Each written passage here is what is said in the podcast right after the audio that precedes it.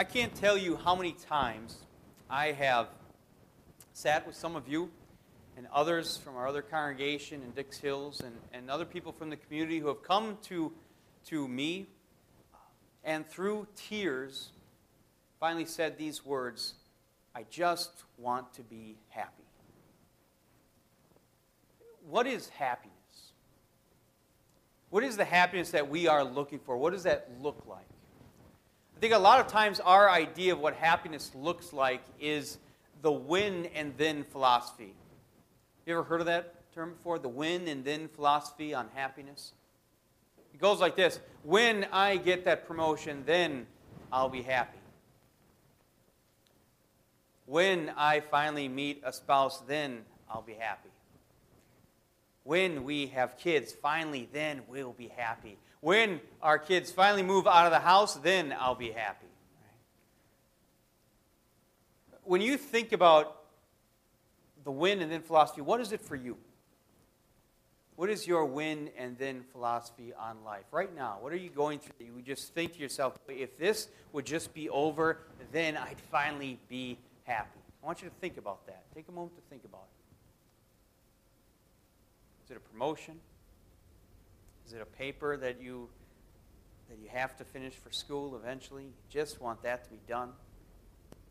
Is it finding a spouse? You see, a lot of times our life is like a, a hiker going through the Rocky Mountains, and his goal is to just get to the top of that mountain. And once he gets to the top of that mountain, he knows, he knows that he's going to see the most beautiful view that there is. But then when he gets to the top of the mountain, he sees another mountain wow, I'm going to climb to that mountain, and I bet you there's even a more beautiful view over there. And so he climbs to that mountain. He does the same thing. He's like, wow, look at that other mountain. I'm going to climb to that mountain, and there will be the most beautiful view. And all the while, he misses out on the beauty that is found all around him. Today we are looking at Jesus' sermon. Today we are looking at Jesus' Sermon on the Mount and a specific part of Jesus' Sermon on the Mount called the Beatitudes. And one word you're going to hear repeated over and over again here is blessed. Blessed, blessed, blessed. The word blessed means favored, privileged, happy. So think about that as Jesus goes through this list of happiness, what makes us happy, you're going to find out that his definition of happiness is very different than the world's definition of happiness and even our definition of happiness.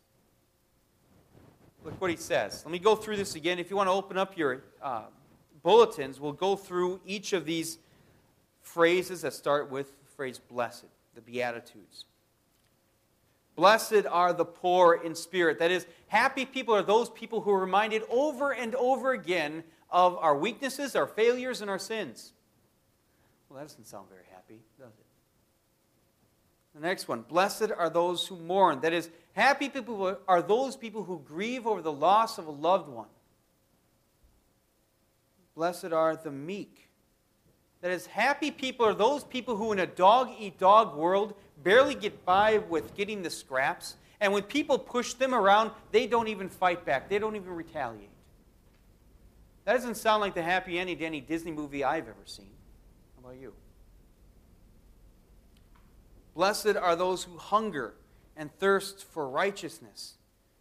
That is, happy people are those people who do not try to fill the void in their gut with money and career or even family, but who seek after and find happiness only in God's Word and His sacraments that I guarantee you is not the definition of happiness for the majority of people in this world. Blessed are the merciful. That is, happy people are those people who sacrifice their desires and their wants, their, their dreams, to help other people achieve their dreams.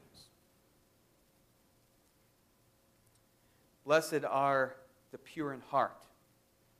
That is, happy people are those people who never have ulterior motives, never have a reason to lie or deceive, but who, when they make a promise, keep a promise. Blessed are the peacemakers. That is, happy people are those people who don't only don't start trouble, but who also when they're not even involved in a conflict, they jump into a conflict in order to cause peace. And then, blessed are the persecuted. I don't even think I have to explain that one. That one just sounds miserable, doesn't it? See, all of these, Jesus gives us a snapshot of happiness. And what we notice is that these, this is the complete opposite of what we would define as happiness. In fact, you would say that this is actually a better definition of misery, wouldn't you? How is it possible that Jesus' definition of happiness, the Bible's definition of happiness, is so different from the world's definition of happiness? How is that even possible? And the answer is sin. Sin turned this world upside down in every way, shape, and form, so that even happiness is confused. Do you remember what happened in the very first sin in the Garden of Eden? How Satan worked to turn everything upside down? He tried to convince Adam and Eve that God was actually being unloving and was deceiving them and was holding something back from them. And that he was trying to convince them that he was actually being very loving and he was going to let them in on some extra information. And so Adam and Eve ate the fruit and they were able to experience good and evil rather than just know about it. But it didn't give them the happiness that they had hoped for. Since that time, this world has had an upside down idea of what happiness is. And, and so often, it's not just the world, it's even us, you and me, who, who strive after things that are going to maybe give us some temporary happiness but not that profound, deep happiness that's going to life for a lifetime or even an eternity. So we go after things like money and career and family and anything that we can get our hands on to provide us with that temporary happiness. Go back to that question I asked you before the when and then philosophy. What, what did you come up with for yourself? When this happens, then you'll finally be happy. What was it? Do you remember? Did any of you list one of the things that Jesus mentioned here in this list? Did any of you think yourself, when I'm finally persecuted and insulted, then I will be happy? Did any of you say that? No. Did any of you say, well, when someone finally humbles me and just tears down my pride, then I will be happy? Anybody say that? No, right? My point to bring this up is that even though we are believers, sin continues to flow through our veins and affects even our very thoughts and ideas of what happiness is and where it can be found. And so, what I want you to see as you look at this list of Beatitudes is not a to do list of what to do in order to achieve happiness. What I want you to see, first and foremost, is your own weakness. Because that's when you get to see your strength. And your strength is found only in your Savior. So I want you to read through these Beatitudes one more time. Let's do it together. And I want you to look at it now from a different perspective. Look what it says again. Blessed are the poor in spirit, blessed are those who mourn. As our Savior understood the seriousness of sin, even though we always don't. That's why He came into this world. Blessed are the meek our Savior humbled himself from the highest high and brought himself down to the lowest low because we refused to. Blessed are the merciful, it says. Our Savior showed the greatest amount of mercy by coming into this world and saving us from an eternity in hell. Blessed are the pure in heart. Jesus never had a reason to lie. He never had ulterior motives. He was only and always focused on one thing that was going to the cross to save us and remove our sins.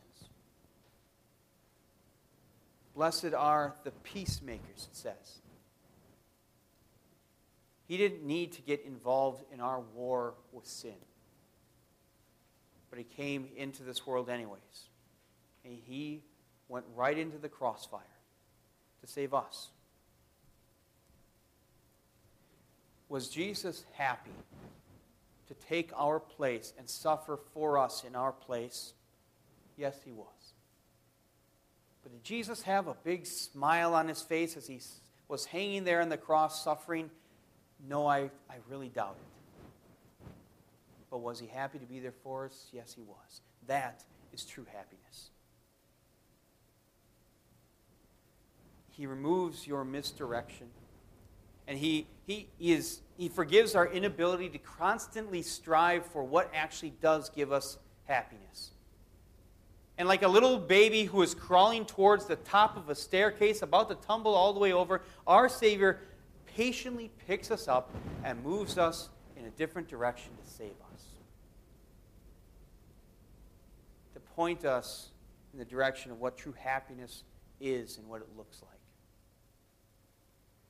See, when you today, when you came and you opened up your bulletin and you saw that the focus of our sermon, focus of our whole service today was to look at the key to true happiness, I don't think any of you are surprised to find out that the answer is that old Sunday school answer, Jesus, right? That Sunday school answer continues to remain true for us today as adults. But I do want you to think about what that happiness is and what it looks like. Happiness is not just about putting a big grin on your face that goes from ear to ear. Happiness is not just about putting a warm, fuzzy feeling in your tummy. No. True happiness is actually very different.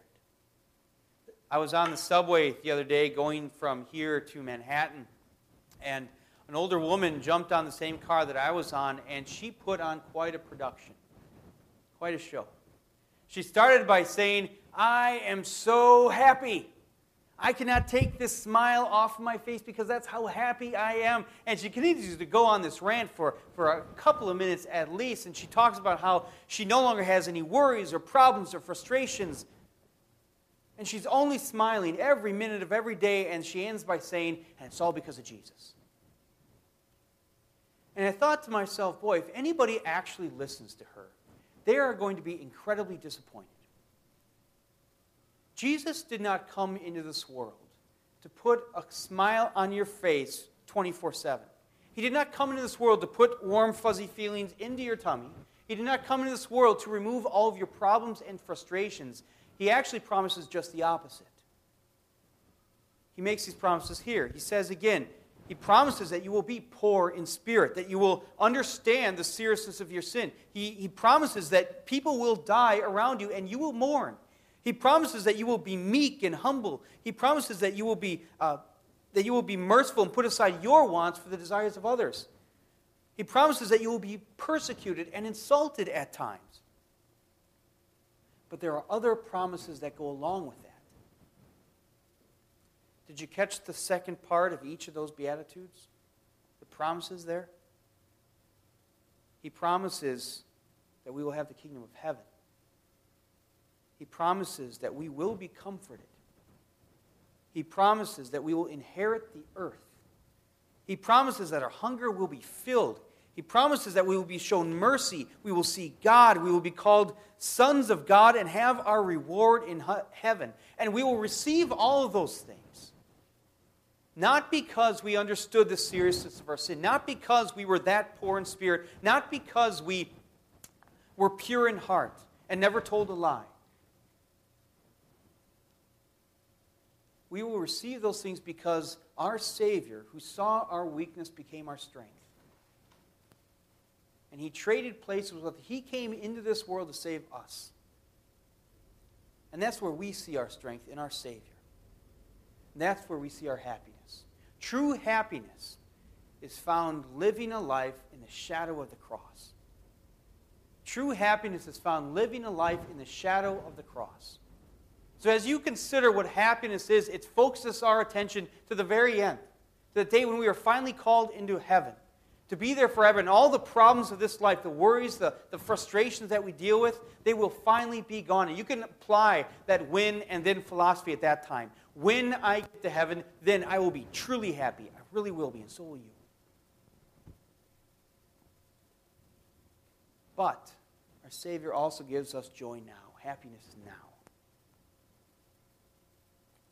And you could apply the when and then philosophy by saying, when Jesus died on the cross 2,000 years ago, then I became truly happy. And what does that happiness look like? It doesn't look like a person who constantly has a, a fake smile on their face all day long. It looks like this, what Jesus says in our lesson. Happiness looks like a person who is, just go down the list again, a person who is poor in spirit, who grieves over the sins that they commit day after day, and yet at the end of the day can say and declare, Mine is the kingdom of heaven, because of my Savior who removed all my sins. Happiness looks like a person who mourns the loss of a loved one, but who finds comfort in the fact that because their Savior lived and died and rose, so also my loved one who died in faith died and will rise again someday too. Happiness looks like a person who is meek and humble, who, who works hard, but doesn't push other people down in order to get ahead in life because the number one priority for us is not success in this life the success that we already have because of our Lord and Savior.